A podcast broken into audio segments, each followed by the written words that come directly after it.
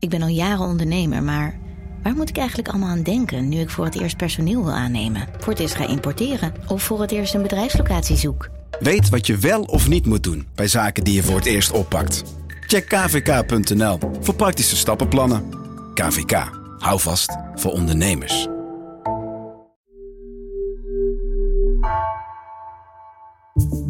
Vanaf de redactie van N R C het verhaal van vandaag. Mijn naam is Floor Boon.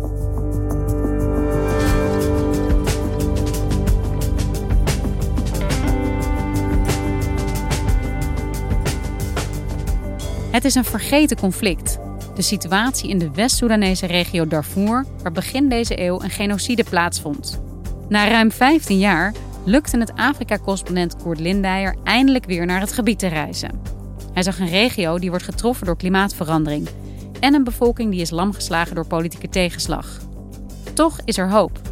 Jongeren komen steeds meer in opstand.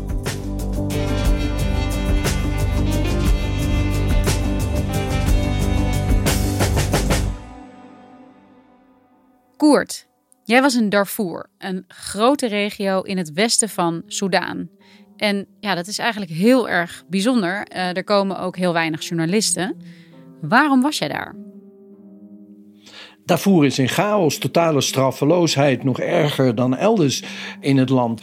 En Soedan heeft vanaf het begin van mijn correspondentschap negenendertig jaar geleden altijd mijn speciale aandacht uh, gehad. Het ligt op de scheidslijn tussen zwart en bruin Afrika. Daar waar frictie tussen Arabieren of gearabiseerde mensen en zwarte Afrikanen anderzijds soms leidt tot een oorlog in de woestijn, in de, in de Sahara en de Sahel. Dus Soedan is divers en gefragmenteerd. En dat laat uh, zich het meest dramatisch zien eigenlijk in de westerse regio Darfur.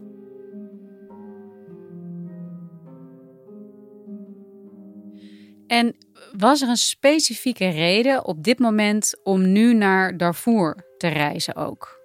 Darfur is een vergeten conflict. Er wordt nog steeds gevochten. Er zijn rebellenbewegingen actief, milities actief. En nog steeds zijn er twee miljoen Darfuri van hun akkers verdreven en vertoeven in vluchtelingenkampen. twee miljoen op een bevolking van zeven miljoen. En was het dus echt heel hard nodig dat we daar als krant weer naartoe gingen. Uh, we waren er zelf vijftien jaar geleden voor het laatst. En daar komen nauwelijks journalisten in. En wat trof je eraan bij aankomst? Soedan is altijd moeilijk om in te komen en nog moeilijker om in het binnenland te reizen. Daar heb je allemaal permits uh, voor nodig. Dus gewapend met een stapel permits en andere papieren vloog ik van Khartoum naar Al-Fashir in Noord-Darfur, uh, waar ik onmiddellijk als enige Kawadja, uh, als enige blanke, apart werd genomen door de veiligheidsdienst en werd ondervraagd. En dat zou nog vele malen gebeuren tijdens mijn bezoek. En Al-Fashir is in die instabiele regio van Darfur, laat zich het beste zien dat de overheid daar helemaal verzwakt is en dat Khartoum eigenlijk de macht heeft overgedragen aan rebellen en milities die de bevolking terroriseren. Dus een totale straffeloosheid. Krijgers beroven burgers, criminelen overvallen vrachtwagens. Je moet je beschermen tegen ontvoering. En om negen uur 's avonds snelt iedereen naar huis, want dan gaat het uitgaansverbod in. En dan zijn de straten nog gevaarlijker. Al-Fashir is een rovershol.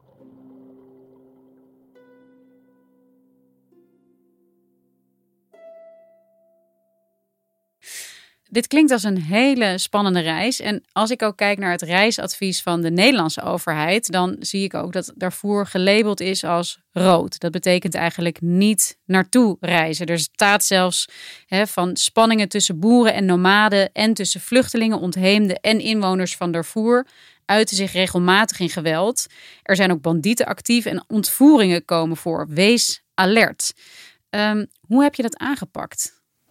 door voorzichtig te zijn en een Arabische vertaler bij me uh, te hebben. Maar dan blijft het nog steeds heel moeilijk. Uh, op mijn terugreis naar Al-Fashir, nadat ik uh, buiten de stad was geweest, namen we ook een andere route, omdat mijn chauffeur ten eerste bevreesd was dat de prijs voor een kawadja, een, een witte, hoger was dan voor het Darfuri. Dus uh, je moet je constant bewust zijn van die onveiligheid en daar maatregelen tegen nemen.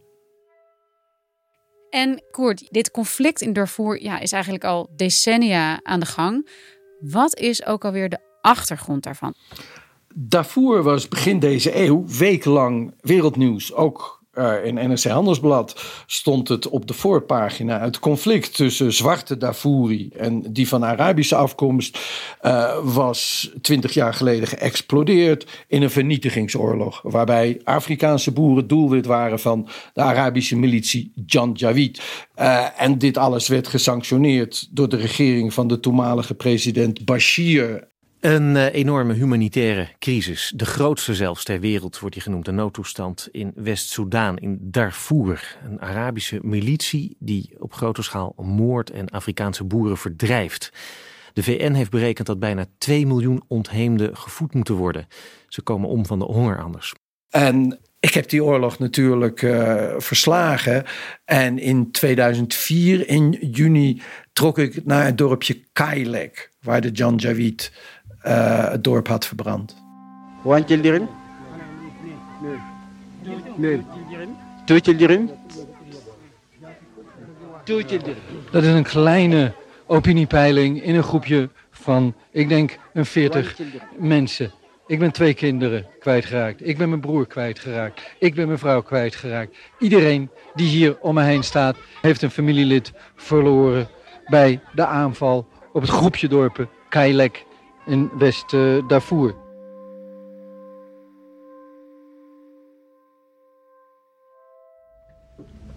Absolute stilte in het stadje, in het dorpje Kailek. Misschien een eenzame hond of een eenzame ezel. Verder is dit dorpje, dit stadje, volledig verlaten en zwart geblakerd. Dit moet uh, de markt geweest zijn. Theepotje. En overal kapotte potten. Niets, niets is heel gelaten. Er is hier niet alleen een poging gedaan om het dorp in brand te steken. Dat is heel goed gelukt, moet ik zeggen. Want alle uh, stroodaken die zijn in, uh, in de fik gevlogen. En het leem daaronder is of zwart geblakerd of is ook uh, gebakken bijna, zoals in een, uh, in een oven. Maar het is niet zoals de regering zegt van de mensen zijn hier gevlucht omdat de rebellen eraan kwamen.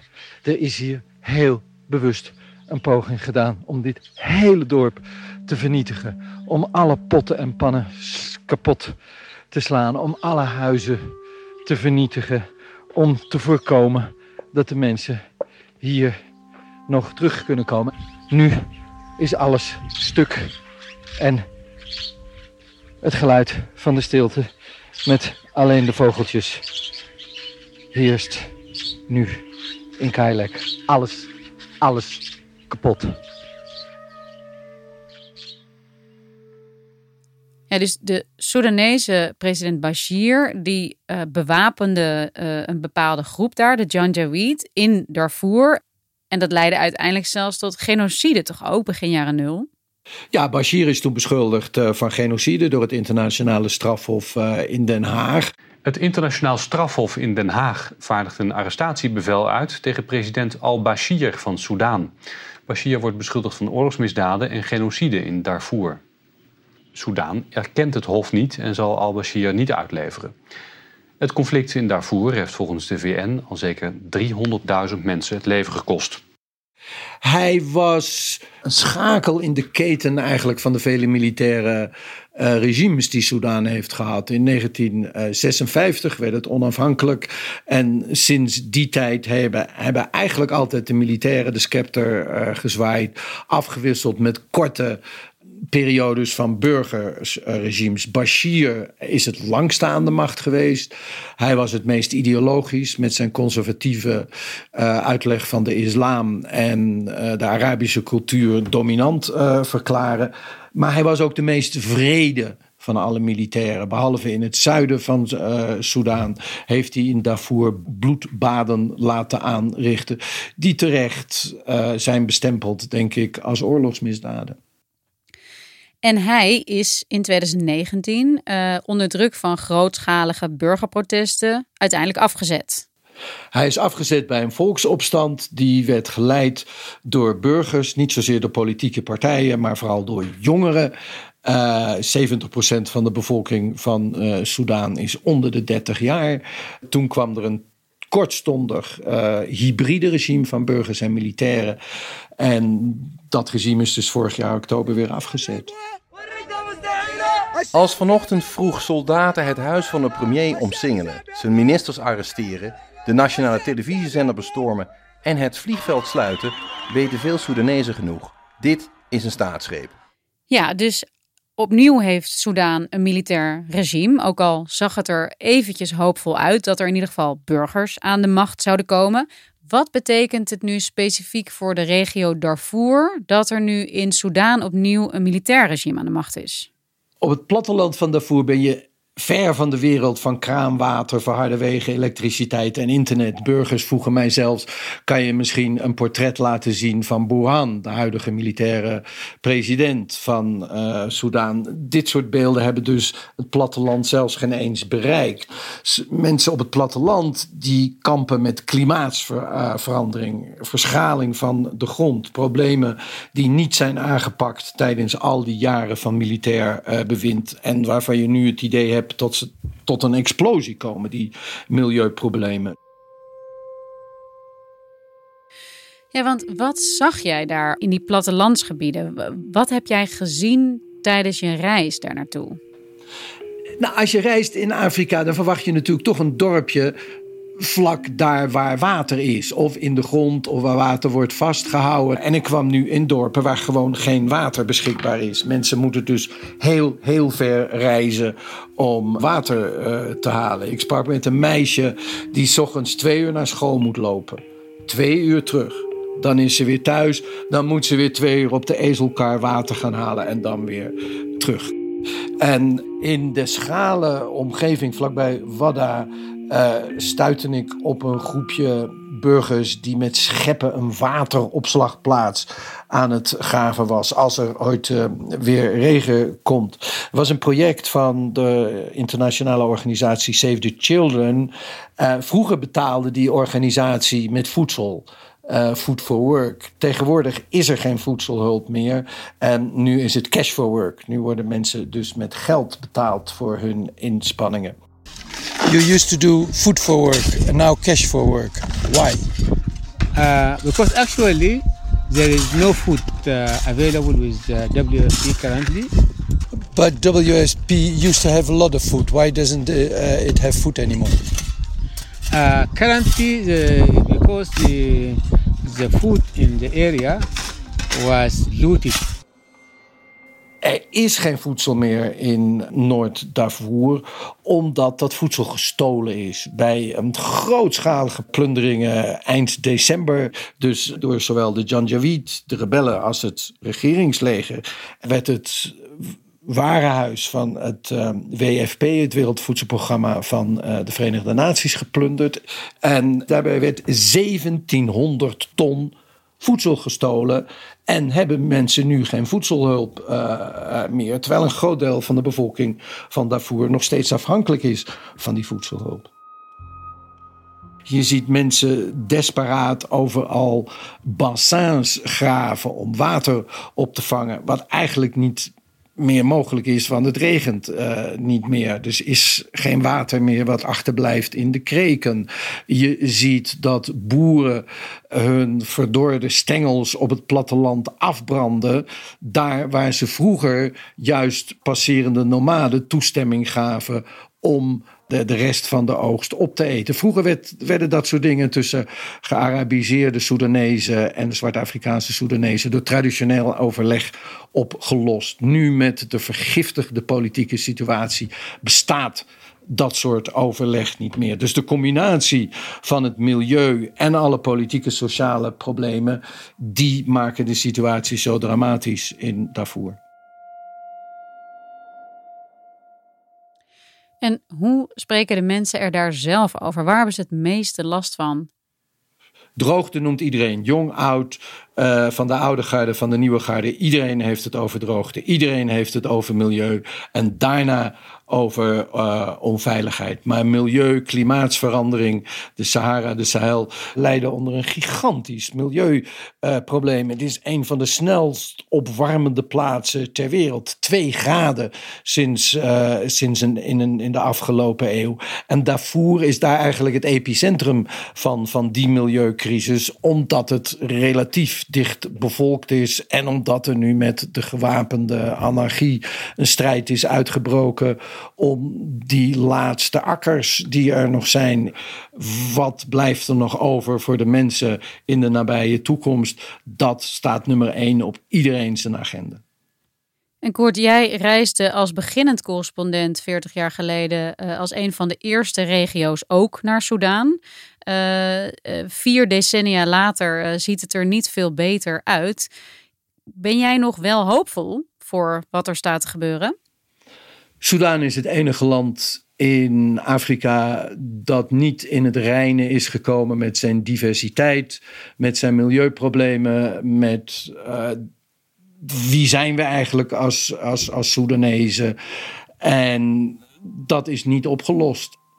En in die zin maakt het me droevig dat in alle andere landen waar ik uh, gereisd heb en waar ik nu terugkom, er duidelijk sprake is van verbetering. In Soedan is er alleen maar sprake geweest tijdens mijn correspondentschap van verslechtering.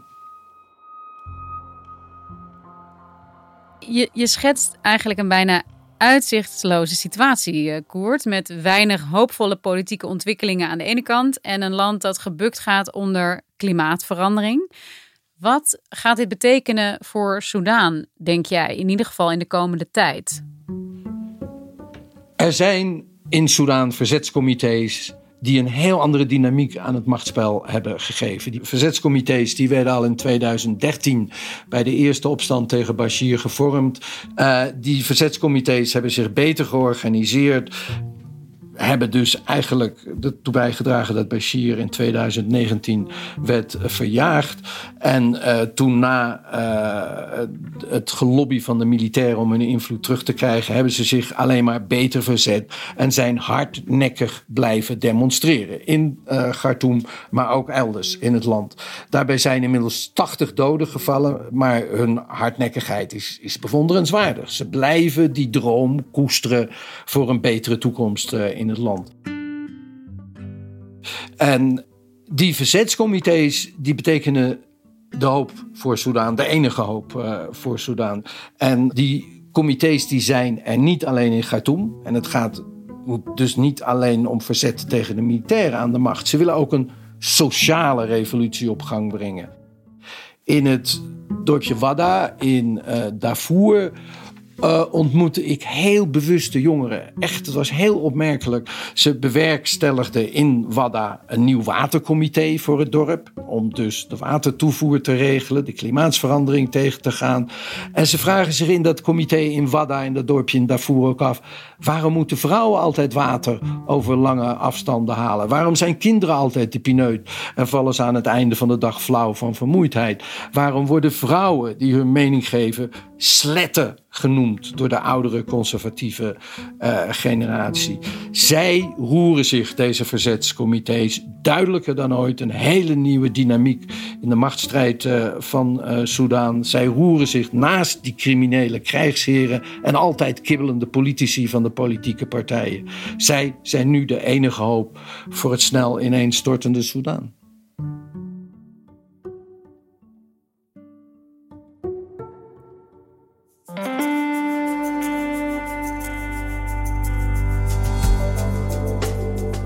Je luisterde naar Vandaag, een podcast van N R C. Eén verhaal, elke dag. Deze aflevering werd gemaakt door Wijken van Koolwijk en Ruben Pest. Dit was vandaag. Morgen weer.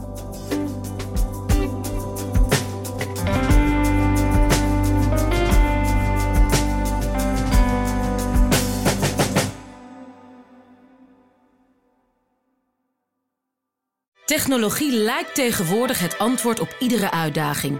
Bij P W C zien we dit anders. Als we de potentie van technologie willen benutten, kunnen we niet zonder een menselijk perspectief.